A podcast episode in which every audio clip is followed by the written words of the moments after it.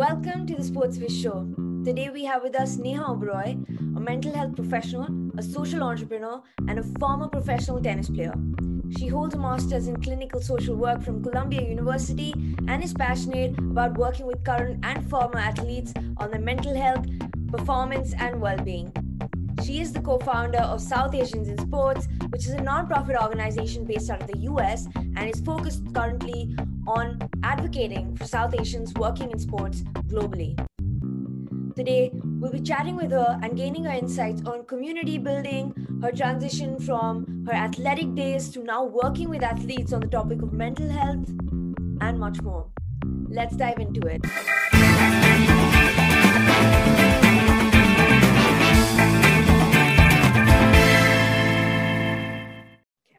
Hello, Neha. Welcome to the podcast. How are you doing? I'm doing well, thank you. Thanks for having me. Absolutely, it's my pleasure. For those who don't know, we go way back when I was interning within your organization, South Asians in Sports. So I'm so excited and honored to have you and have the chance to interview you. And we'll get to SA in Sports in a bit. But I obviously want to start with your journey first off. Um, starting in chronological order because I know you wear so many hats. You were a pro tennis player. Um, when given the theme of our podcast i want to explore a little bit about how you transition to become an entrepreneur and start some of your own initiatives. So when you sort of retired how did you transition into normal life? Because i know that's not easy for an athlete. Can you take us through that? Yeah that's a great question. Uh, it's something that i think about a lot and um, i'm passionate about so i played pro tennis for five years on the wta tour along with my sister shikha who represented india. And um, you know at that point there i came to a point where i just got burnt out you know to to summarize it mentally just burnt out. And uh, i actually um, you know have said this many times i actually w- was suffering from a pretty bad eating disorder uh, that was on you know brought on by quite a few different factors so the decision to to leave uh, actually i was in, sitting in japan and it was the most terrifying moment i think of my life where i said you know who am i without this sport and what can i even do? Am i even worthy? Uh, but at the same time i was really suffering with my mental health and i knew that tennis was not where i was supposed to be anymore and so making that that decision took a lot of guts i was extremely nervous uh, and to be honest with you ananya it wasn't all rosy once I made the decision. It act, things got a, a lot worse. I had to rebuild my identity, you know, come to terms with the fact that I was no longer going to do something I'd spent my entire life doing. And, uh, you know, I think what was helpful for me was just knowing that I could do the things I wanted to do, that I had shown myself that with hard work, with will, I could accomplish whatever I wanted. And I really took that confidence that athletics gives you forward. But that navigation, that journey was at least a six or seven year struggle for me. I went back to college, to Princeton, to another very elite, academically challenging environment. And, you know, just sort of being able to cope with that, with the change, you know, the identity piece was really huge for me, but also understanding where can I put this energy, this mass amount of energy next? Like what is my next goal? I was so used to being so goal oriented and life isn't really like that all the time. There's a lot more gray in non-sporting life than there is in sporting life and having to understand that having to come more become more in touch with who i was my authentic self uh, was painful. It was not a fun beautiful journey. It was a very painful journey. But i also was someone who was willing to put in that work every day. And uh, you know because i knew that i deserve better and that i uh, you know that i could expand my horizons if i put in that work. And what i mean by that is figuring out what it is that makes me tick. And, and it took a while but it led me to social work uh, which is what i do now. And also to entrepreneurship i always knew i wanted to do something combined, you know with sports something with my south asian identity. The opportunity to start south asians in sports kind of came out of this struggle so to speak. Um, and it was really just when it really was influenced by my time on the tour. When my sister and I were on the tennis tour, we didn't see people like Ananya around the ecosystem of sports. You know, whether they were doctors or physios or coaches. I mean, everyone we interacted with, majority were white cisgendered men. Mm. And I thought, well, you know, we come from such a highly educated diaspora. Like, why can't they be involved? And I had a um, another person who actually met on Twitter. Her name is also Neha. Reach out to me and say, "Hey, I'm trying to start something." And I said, "Yeah, let's start this. Let's start a network and a community to attract and engage South Asians in the sports industry." Wow, that's wonderful. I know about the organization, but it's interesting to hear how it was actually formulated. Um, what were some of the starting challenges that you you faced, considering there weren't a lot of people that you could actually uh, recruit to the organization, considering there weren't a lot of South Asians working in sports? Were there some challenges that you faced along those lines? Yes. So I think what's interesting is that uh, South Asians in sports has kind of has been my uh, my playground. You know, because I run it. You know, I can, you know, figure out what works and how to do it. And it's been really interesting to know that uh, the acquisition of members is not sexy. It requires a daily grind of stalking on LinkedIn, looking for desi sounding last names that work in sports and messaging them and hoping that they might get your message. Um, you know, it was that bit by bit, that daily bit by bit, which I was used to hitting thousands of forehands day in and day out, day in and day out, before any of the glamour, before any of the tournaments. So I understand that mentality of building something from scratch, and it actually drives me, uh, and I'm very passionate about it. What I actually found, in Ananya, is that there are a lot of South Asians working in sports, but we're just not connected. And every year we grow, you know, the organization bigger and bigger. We started with 10 people. We're now at 660 members. And there's so many more people because every person that comes in says, Oh, have you heard of this person? And I was like, No. And I love when I can say, No, I haven't. That means we haven't covered everything. We haven't reached everybody, that there's still more room for growth. And that's what's really fun and encouraging. Wow. Do you look for a qualification um, or is it only restricted to this to South Asians? Because I, I've been to many events, and I think that's one of the events organized by South Asian sports, but I've seen people from all diasporas attend the event as well, which is such an advantage for an organization. Um, but is there a certain level of qualification you look for? And I'm only probing more into this because I know how many more people will be interested in joining the organization. So, could you tell us about your process of onboarding people? Sure it's pretty simple. First of all, the membership is free. Uh, you know, and the events, I think largely, Ananya, you can attest to this, are free. Uh, and really what we're looking for, the majority of our community are working professionals. That means industry, prof- sports industry professionals, people who are actually working in the field. And then we have people who are around kind of the field that maybe go into it, you know, tap into sports here and there, but that's not their daily nine to five. And then we have students who are really focused and eager on uh, eager to work in the field but haven't made that breakthrough yet. And then we have athletes and coaches people who are actually playing the sport. So we have a pretty uh, diverse kind of pool of people but our crux are professionals. Last night we had an analytics industry professional networking event. You know we have over 50 analytics members uh, you know, who are, are crunching the numbers day in and day out for leagues, orgs, you know, brands, and they got together. So it's really cool to see that we have a lot of people from so many different parts of the sports industry. There's so many verticals. So I think if, you know, if you're someone who is attracted to the industry and want to learn more, um, you know, and are seriously uh, serious about looking for a career in this, this is a network for you. Mm absolutely. Um, so, shifting gears a little bit, just to know a bit more about your other role, which is in clinical social work. Now, you've been working with athletes on mental health. How did you decide to transition into this field particularly? Yes. So after I left pro tennis, um, I actually started coaching.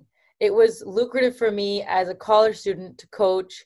I had, you know, a lot of young students, junior athletes, coming to me, their parents for advice, mentorship, uh, not just on the court but off the court. And I quickly learned that um, my skill set kind of stopped at a certain point, which was, you know, forehands and backhands and you know the protein shakes to eat and and how to sign up for tournaments mm. but what i found um, was an issue coming up again and again was the mental health piece both of the parents and the athlete and the longevity and the impacts of that i had lived through you know very recently. And so i decided to go back to school to get a clinical social work license so that i could work with athletes off the court uh, and help them improve their well-being you know kind of their perspective but also ultimately to help their performance. That's something that i think being south asian um, was sort of glossed over and mm. ignored mm. uh, you know we as athletes are uh, are kind of expected to be resilient and strong and you know what are mental health issues you know and i'm not talking about mental performance i'm talking about mental health um, and i think that we don't understand as a society that this is actually a huge part of uh, performance for athletes and it has been largely ignored so i really had the desire to, to gain those skills which i did i did recently. And um, now i'm working with both the general population as well as with athletes. Uh, i'm really passionate about that transition piece that i discussed. Uh, but i think you know it, people like you and me you know need to to continue that conversation that that mental health isn't seen as something bad. And i think i think the rhetoric is changing thanks to social media. I think it's been kind of seen as something like oh i care about my mental health like i care about my physical health right and for, for athletes to um, to subscribe to something like this you know requires that kind of cultural shift mm. I have to ask though, do you do you feel that athletes are more at a risk to mental health issues? Um, I don't mean to probe from a personal space, but um, have you experienced that in the circle where you've seen athletes, considering there's so much more pressure on athletes day in and day out? You know, I think that's a good question, and I wouldn't be able to uh, factually answer that question. I don't think there's enough research I think everybody who has access to the internet has an increased risk of of, of developing mental health issues. Interesting. Uh, that's my personal belief. Um, do I think that athletes above the general population have an increased risk? I would say no, but I would be careful to say that I might be very off, you know, numbers wise. I just don't think there's enough research about that.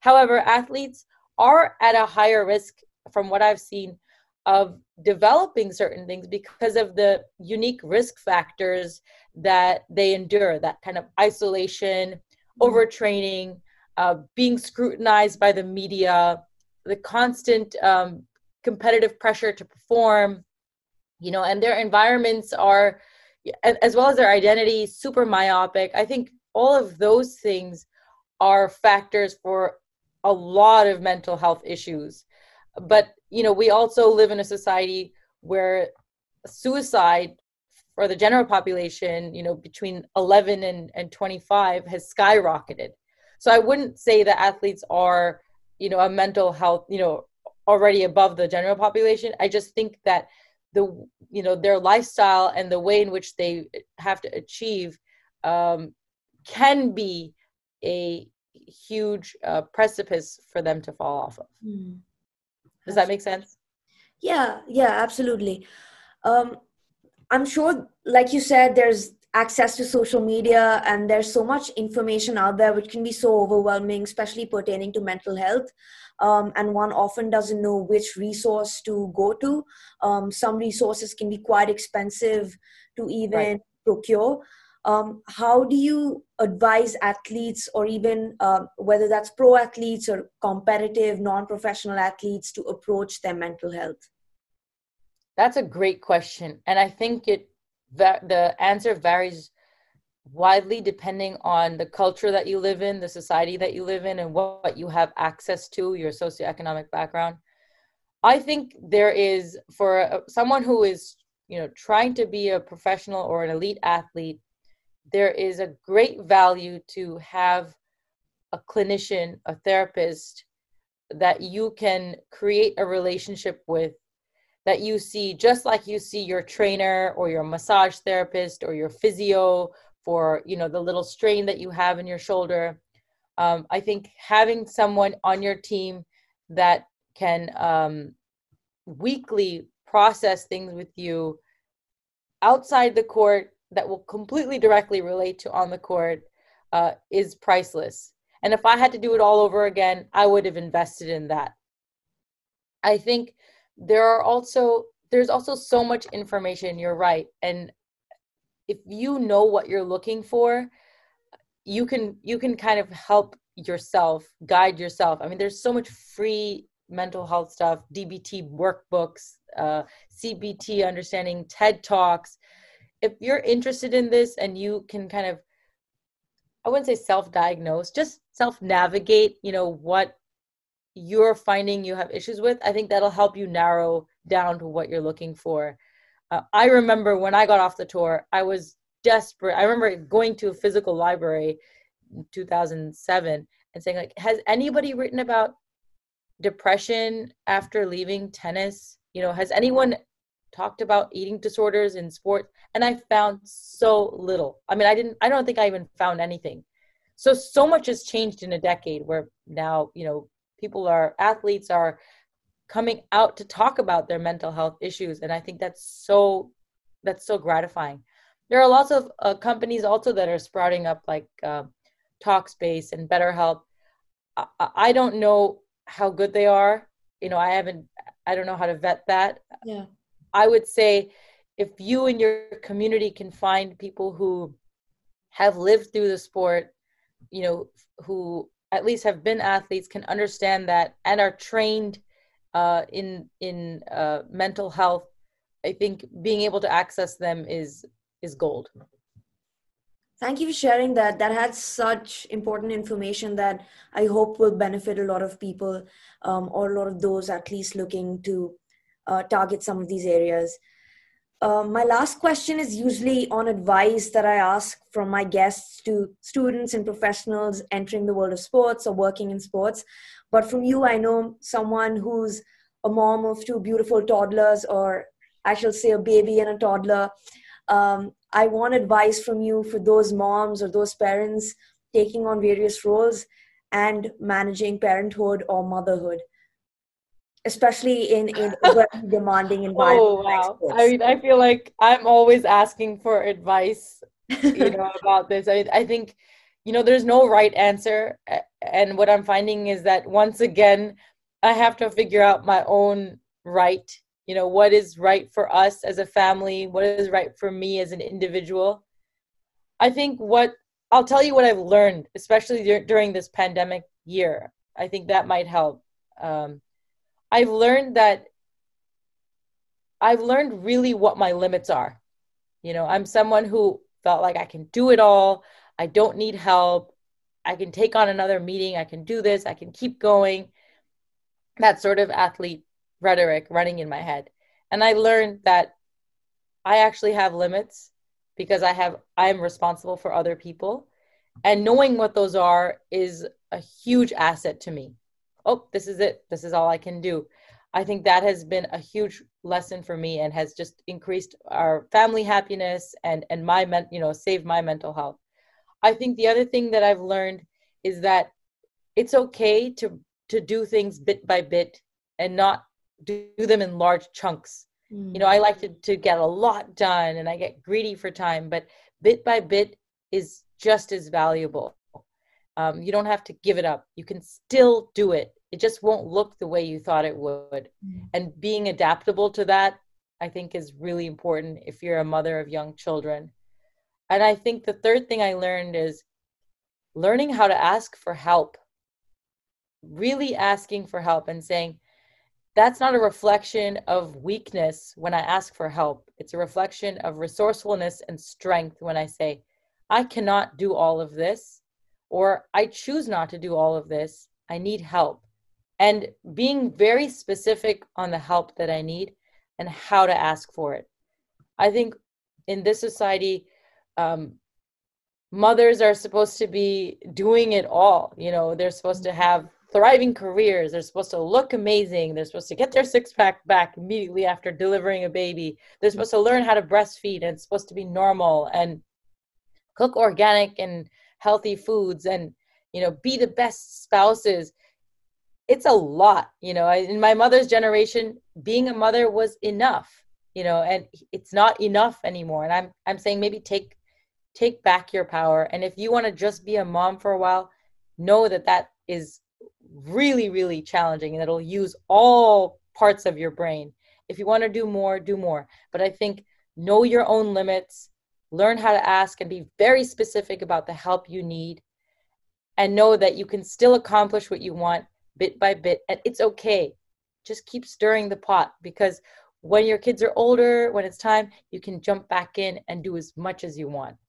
I think that's what I've learned. And I still have to remind myself mm-hmm you know of this because it gets overwhelming i get down there are moments where i say i can't do it and then i re- remember okay i'm doing too much or let me recalibrate um, I-, I, wish i had advice but i really reach out and i, I think the other thing is reaching out to um to a mommy network as a as a tennis player uh I was so isolated and, and on the court you have to find your own answers. You know, you can't look around to a community, you can't ask in the stands, hey, what should I do now? Right. And so I was I'm sort of used to that, you know, like I gotta figure this out for myself. But the answers are right there if I just text a friend or call someone, say, oh yeah, I potty trained four times, you know. It's sort of I have to remind myself that I'm not living in a silo. You know, it it there's a huge community out there. There's people like Ananya doing, you know, podcasts about these things. So take advantage of that. Take advantage of the resources you have. Well, um, you're already doing that and you're paving the path for so many. So I commend you for that and commend you for sharing that. Thank you so much. Um, with that, it brings me to the end of my questions, but uh, I had a lovely time just talking to you again, engaging in a wonderful chat, learning about what you're up to, and uh, just want to thank you for giving us your time. Of course. And I want everyone to know that Ananya is a superstar she's been a superstar since day one, and I'm really excited for you and your career and, and where you're going to go. You're too kind. Thank you so much. Thank you. Appreciate it. Thank you, everybody, for tuning in. Please don't forget to subscribe, like, and share for the best tips and trends in the world of sports business wherever you listen to podcasts. Reach out over social media to connect or collaborate. Links will be in the bio. See you next time.